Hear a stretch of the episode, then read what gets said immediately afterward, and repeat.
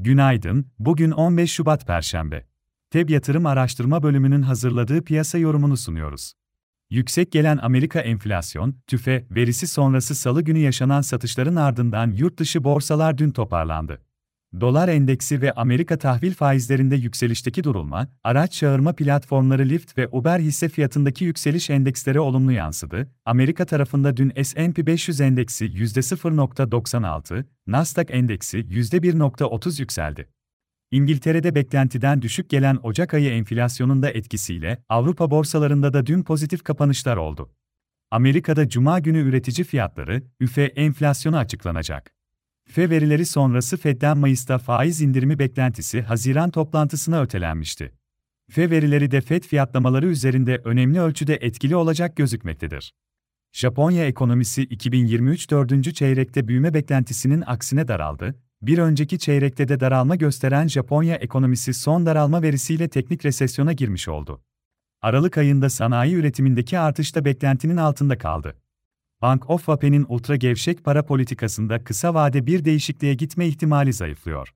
Asya tarafında Çin'de yeni yıl, bahar festivali, tatili sürüyor, diğer piyasalar genelde pozitif tarafta açıldı, Nikkei endeksindeki yükseliş artı %1'e yakın. Amerika endeksleri vadeli tarafta güne başlarken yatay, Avrupa borsalarının hafif yukarıda güne başlaması bekleniyor. İki gündür satış baskısı altında olan ons altın fiyatı bu sabah yatay. Amerika'da bugün haftalık işsizlik başvuruları, perakende satışlar, sanayi üretimi verileri gelecek. Avrupa tarafında Türkiye saatiyle 11'de Avrupa Merkez Bankası Başkanı Lagarde Ekonomik ve Parasal İşler Komitesi'nde konuşacak. Türkiye tarafında ise bugün merkezi yönetim bütçe dengesi, Ocak verileri takip edilecek. Borsa İstanbul tarafında ise salı günü etkili olan satışların sonrasında dün pozitif kapanış oldu.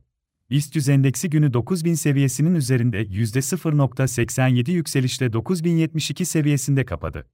Bugün de Borsa İstanbul'un güne hafif yukarıda başlamasını öngörüyoruz.